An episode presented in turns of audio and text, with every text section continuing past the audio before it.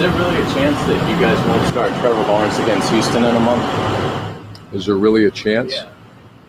Uh, I think we'll answer that as it gets closer. But it's still very much an open competition to see who gets that honor. Yes. This is BetQL Daily, presented by FanDuel Sportsbook with the Joes, Joe Ostrowski and Joe Giglio from BetQL.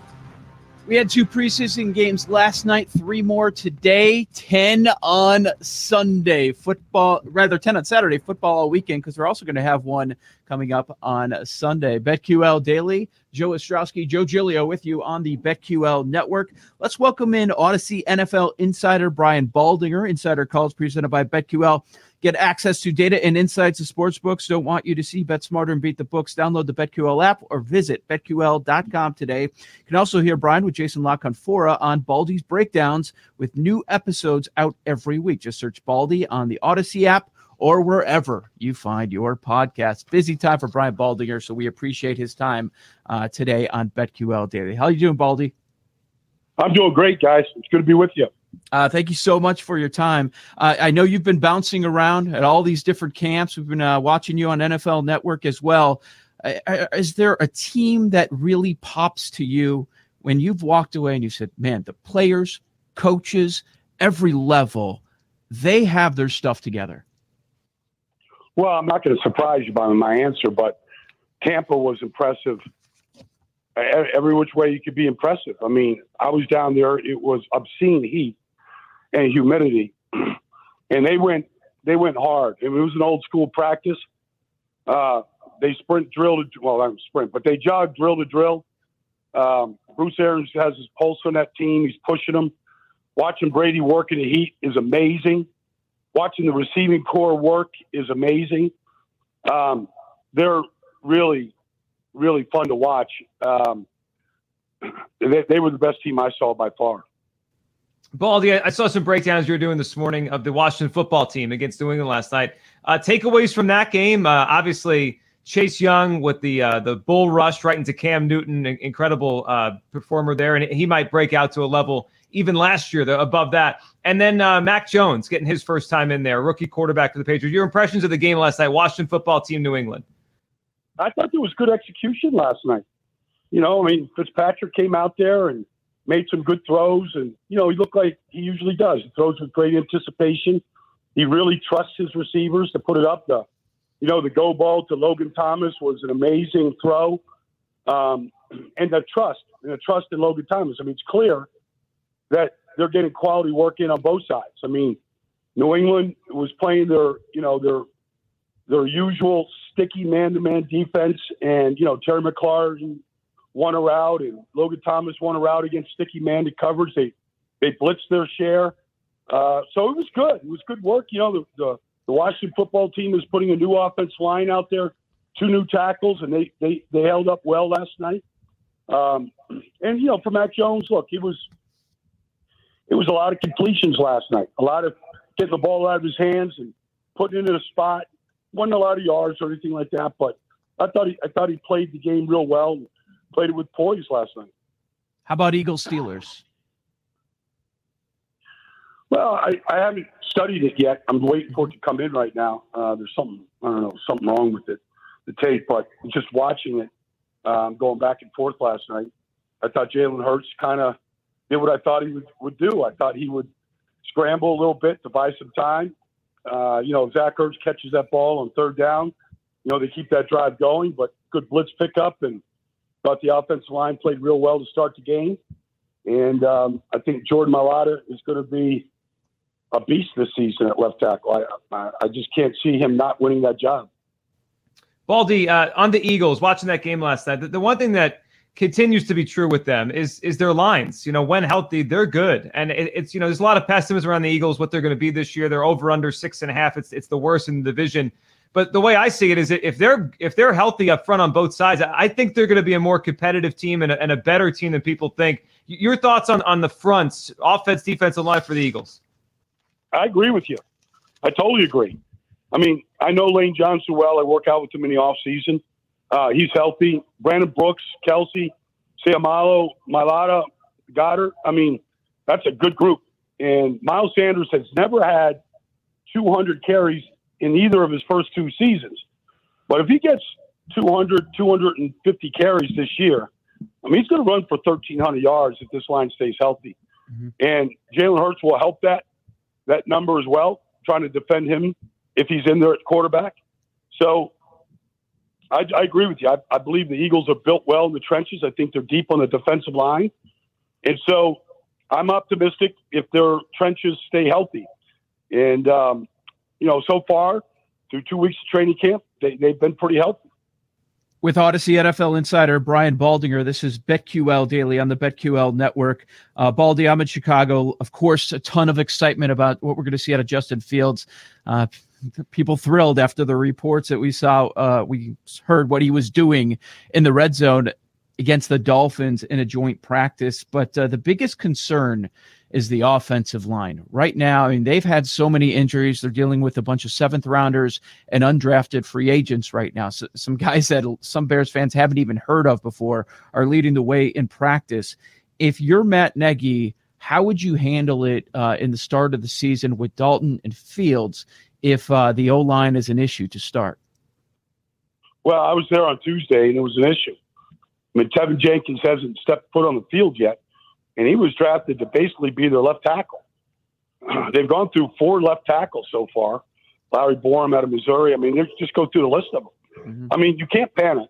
You know, there's still a lot of time before the start of the season, but they've got to start getting some some healthy bodies back there to start building some, you know, just some continuity and you know, to be able to open up some holes for Montgomery and, you know, all the guys that might be carrying the football. So uh, you can't panic, but at the same time, I mean, you, you'll be combing the waiver wire looking for bodies right now that can line up and play. Baldy, speaking of rookie quarterbacks, we talked about Mac Jones a little bit. Justin Fields, we're going to get a chance to watch him. Hopefully, they could block for him in Chicago.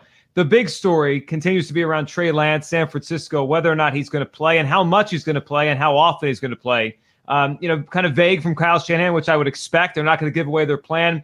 Do you still believe Jimmy Garoppolo is going to end up the Niners starting quarterback to start this season? Or are you starting to think Trey Lance has a chance to be the guy right away? No, I think I'm not. I'd be surprised. Uh, you know, he only played one game last year. I'd be surprised if he could handle the whole playbook. Right now, I'm not saying he can't, but I, I, I just can't see him. I think Jimmy Garoppolo's the starter, but I, I've said from the beginning that there's going to be a package for Trey Lance to get him on the field. I mean, it'd be crazy not to. He's too good of an athlete. He's too good of a runner, uh, and not just to run the ball. You know, I mean, he's got a big arm. So I could see packages where Trey Lance is certainly on the field week one. Um, now, how that package grows, I don't know, but I could see you know a lot of what Taysom Hill does in New Orleans. Uh, Trey Lance doing very similar things. I mean, they're about the same size, and you know I think that uh, you know you look at his arm strength and everything else that Trey Lance has. I mean, I, I'd be shocked if he's not on the field in some capacity. Do you have a team that you've pegged as the 2021 Baldy surprise team? Um, I don't. Well, I mean, I'm, i have been high on Washington um, all the way through the offseason, how they're building the team. Uh, both quarterbacks played well for Washington last night. You know, I, I think they're going to be a, a, really good football team. I, I think Carolina's going to be a good football team. I mean, I know Matt Rhule really well, known him a long time since his days at Temple and Baylor, and, and they're building that thing brick by brick, and they they've drafted really well. And so, if Sam Darnold pans out and plays at a high level, um, I think Carolina can can win, you know, enough games to get to 500 for sure. And Baldy, when it comes to Matt Rhule, you look at his trajectory. You mentioned uh, Temple, Baylor. We talked about on the show the other day. I mean, it, it always seems like that first year is pretty rocky wherever he is. He's kind of putting his, his program into place. Second year, they're around 500, and then there's the takeoff there. Do you believe Darnold's going to be the guy though long term? You know, or are they going to need to get another quarterback as as Rhule progresses here? Because I'm with you. I, I, like Matt Rhule. I think he'll do a good job. I'm not sure about Sam Darnold. What, what are your thoughts on him as he leaves the Jets? Well, I like Sam. I mean, you got to give him a chance here. this year and uh, to go out and play and see if he can move the team consistently and put the ball in his hands in the fourth quarter to go win games and a lot of things that he couldn't do in New York because he just didn't have a surrounding cast. I, you can't evaluate these guys until there's a legitimate cast around him. And so I believe in Sam. Uh, but we'll know. I mean, I, I, can't predict if Sam Darnold is going to help him win six games. He's got to stay healthy. It's been an issue with him throughout his career, but he's got to stay healthy. That's where it starts. Three games tonight. You've got uh, Tennessee, Atlanta, uh, Buffalo, Detroit, and then Dallas, Arizona. Any of those uh, matchups really intrigue you? Anything you'll be watching? Well, I mean, one thing you saw from Dallas last week, even in, against Pittsburgh in the Hall of Fame game, is how they want to use Micah Parsons. I mean, he's a, an inside stack linebacker. He's outside rushing off the edge. He's a 3 4 outside linebacker. I mean, in only 11 plays last week, he played about three different positions. So that's kind of what I thought they would do with them. But I'm anxious to see, you know, if that continues here, you know, tonight. And then, you know, I want to see what if Kyle Pitts plays. I want to see just, you know, if if he's the guy that we thought we saw at Florida, and if he can make some of those type of athletic plays that we saw the last two years. Baldy, you mentioned the Cowboys there, Micah Parsons. Uh, you know, the NFC East last year was was our horrible, obviously, under 500 and uh, down to the stretch, down the end. I mean, teams with four wins were alive with two weeks to go. How much better do you think the division will be this year? Dallas, uh, year two, McCarthy. You're high on Washington. We just talked about the Eagles maybe being better than people think. Is this division ready for a bounce back, or are we still looking at you know an eight or nine win team potentially at the top? Well, I think you have two top 10 defenses in that division between the Giants and the Washington football team.